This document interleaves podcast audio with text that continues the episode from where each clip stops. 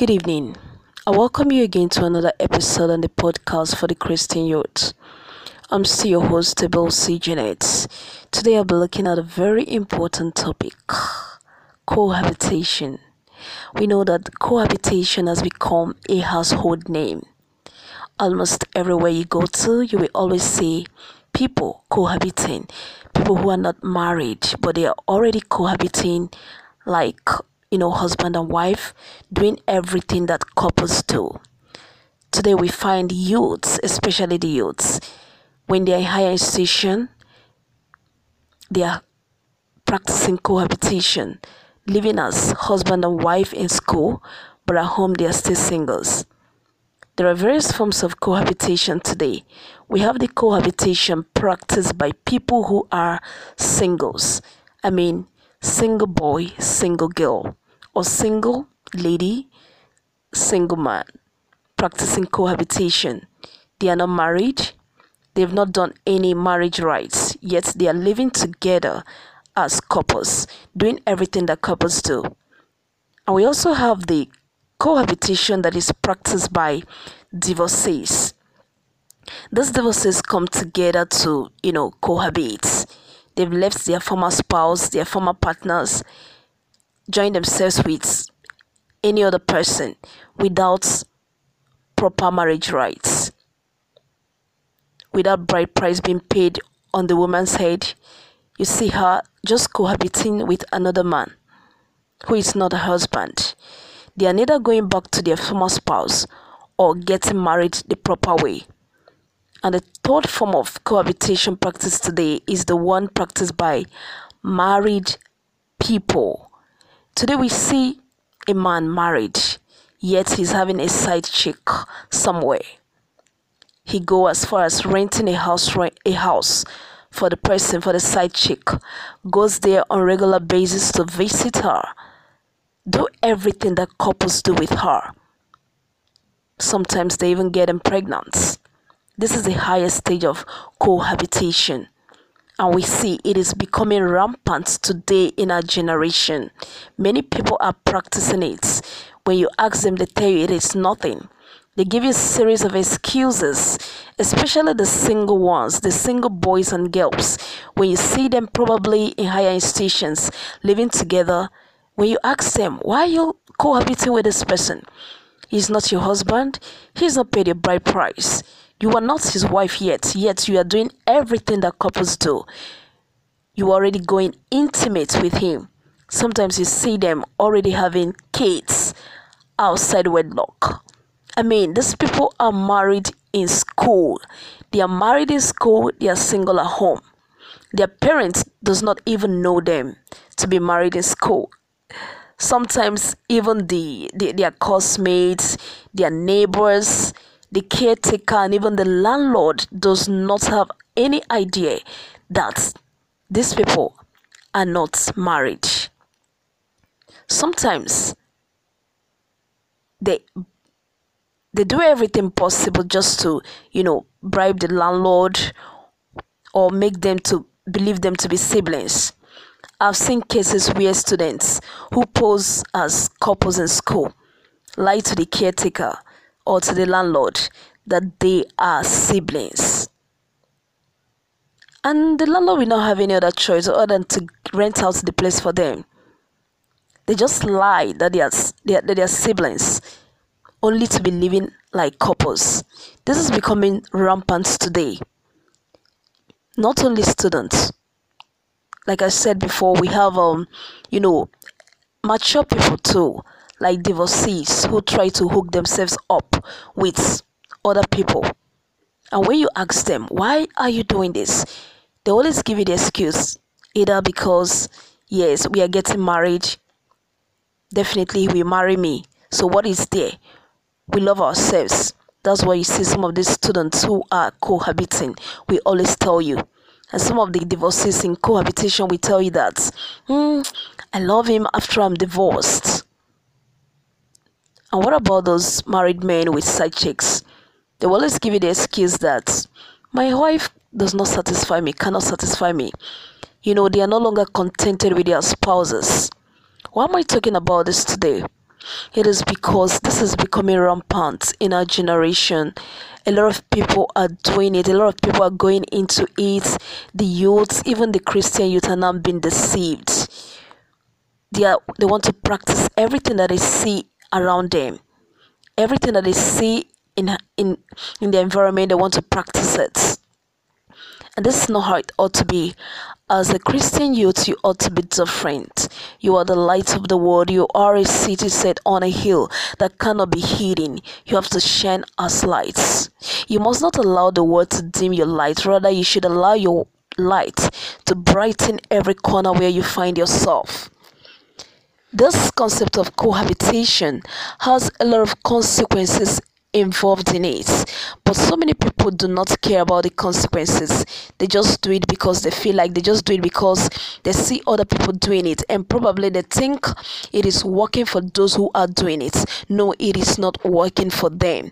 They may not tell you the side effects. The same way when you take a drug, some drugs has some side effects. And even doctors will tell you that this drug has some side effects when you are reading the leaflet of any drug you buy, they will definitely you see it written there by the, the, the direction. They will tell you that this drug has social effects. The same way, cohabitation or anything that is not good at all, be it premarital sex, be it hookup, cohabitation, they all have their side effects on the people practicing it. If you are still single and you are involved in cohabitation, it has adverse effects on you. It has negative consequences on you. It may not appear at that very moment when you're practicing it, but in the nearest future, it will definitely hook up with you. The same way, it has effects on divorcees who are practicing it. It also has effect on those married men who are practicing cohabitation with side chicks or whoever they may call them. So many of these men go as far as, you know, trying to cover up every of their outings. They lie to cover up everything. They, you know, try to hide everything from their wives because they know that as soon as their wife gets to hear this, their marriage might, you know, be dissolved. That's why we see today so many divorce happening, breakup, separation, all as a result of all of this cohabitation and a lot of things. Now, the youth who are into this cohabitation, I mean, the single boys and girls probably still in school, there are a lot of consequences, like I said before. Some of them get involved with in premarital sex, which is very, very bad. Not only having premarital sex you see many of them also getting you know giving birth to children outside wedlock. So many children outside wedlock. Some of them don't even get to finish you know complete their education. They drop along the line. And most times you see heartbreaks depression coming in when one partner says he's no longer interested in the relationship the other one will be battered. So it has so many consequences. No matter how good it may sound to those people who are involved in it, it has negative effects on both man and the woman. The risk of STDs and AIDS cannot be overemphasized. Also, unwanted pregnancy, heartbreaks, depression. A lot of them get to suffer depression. When one party says he's no longer interested maybe they are tired of the whole thing and one person wants to break out of the relationship and gets himself or herself you know hooked up with another person. You know depression could arise the effect could be devastating on the other partner who wants to stay in the relationship most of the people practicing cohabitation often live in lies in pretense, in hypocrisy, trying to cover up or to maintain the illegal relationship. Many of them lie to their parents at home. I've seen ladies who cohabit with a guy in school and subsequently pays the house rent, the, the lodge rent on behalf of both of them.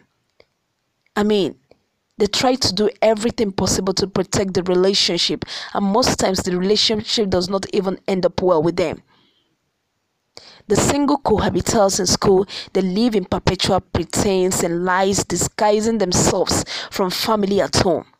When they go back home, nobody knows them to be married in school. They still behave like the single they are. Some of them lie to their landlords in school that they are brothers and sisters. They don't want to be found out. They don't want people to know that they are not siblings. You see a lot of things like this happen.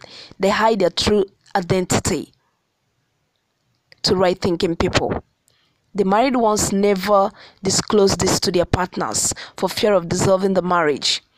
Unfortunately, the woman in cohabitation gets to suffer most. Why did I say this? Yes, most times the woman gets to suffer most. She might live all her life, you know, with a man giving birth to many children for the same man in the illegal union, giving birth to children without her bride price being paid. And you know the consequences of this. The society mocks her, her legally married friends downgrades her. In our society, people always mock at people, ladies that are married without their bride price being paid. Whenever people get to you know know that this person is not legally married or her bride price is not being paid they start mocking. She's often seen to be a loosed woman, morally bankrupt, and sexually impulsive. The question is why are people into cohabitation when they can actually marry? Why are people in a hurry to cohabit with an opposite sex? Why are they in a hurry to live like couples or as husband and wife? when they can actually get married the proper way, get their bride price being paid? Why young people as well as old people into cohabitation? The answers to these questions are not far fetched. The first and foremost factor leading to cohabitation is lack of contentment. Lack of contentment. Incontentment has led the married to despise their partners and embrace another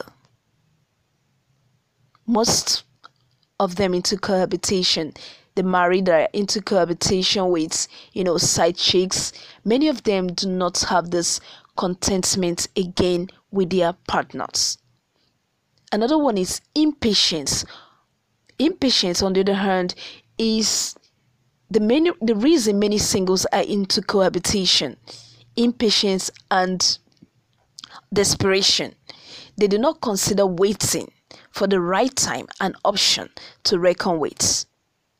They think waiting will, you know, will be for a lot a, a lifetime. They want to get married by all means, maybe because their friends are getting married, their classmates are getting married, their friends or you know neighbors are getting married so they too by all means they want to settle down and when they see any opportunity at their disposal, they want to get hold at it. When they see any man who wants to marry them, who is ready to, you know, keep them under his roof as a wife, they are ready to stay with the person even without their bride price being paid. That's why I call it impatience or desperation. They do not consider waiting for the right time an option to reckon with. Maybe because their friends are married, or maybe because you know, they just want to settle down by all means. Age is no longer on their side. There are so many people like that because they are not growing younger anymore. They feel the only thing they to do now is just to, you know, get hooked up with any man available, whether the man is ready to pay their bride price or not. And there are so many men out there who wants it by all means. If you are ready to stay with them, they are ready to cohabit with you. It is same. In fact, there are men that do not want such things but we find women who are begging them like begging them to stay with them you know and play their wifely role to a man who is not even interested in them so they do not consider waiting for the right time an option to reckon with. Impatience and desperation are the major reasons for the influx of people into the legal union known as cohabitation. However, it is often believed that there is no problem without a solution. The problem of cohabitation has not gone beyond repair. That is why you come in as the Christian. That is where you come in as the Christian youths. Most of the people practicing cohabitation are not committed Christians. Yes, they are not committing committed Christians.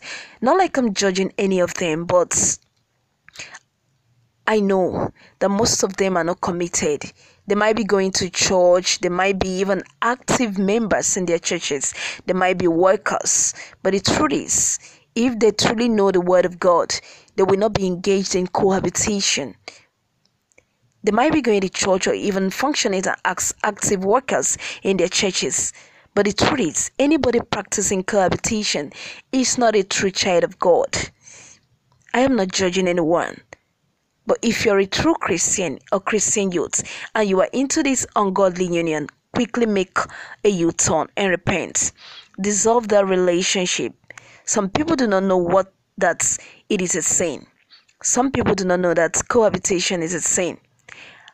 I am telling you today that cohabitation is a sin and you should desist from the acts. And as you do that, may God bless you in Jesus' name. Amen. Before I draw the curtain, I would like to remind you that you are the light of the world. You are a city set on a hill that cannot be hidden. Therefore, you must shine as light in this dark world. Don't let the world dim your light. Rather, let your light brightens the world. Don't forget to leave a comment.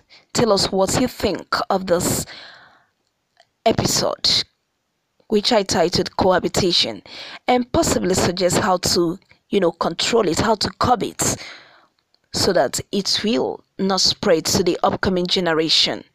You can share this episode to bless all the Christian youth out there. Till I come your way, I am still your host, Abel C. Janet. Bye for now.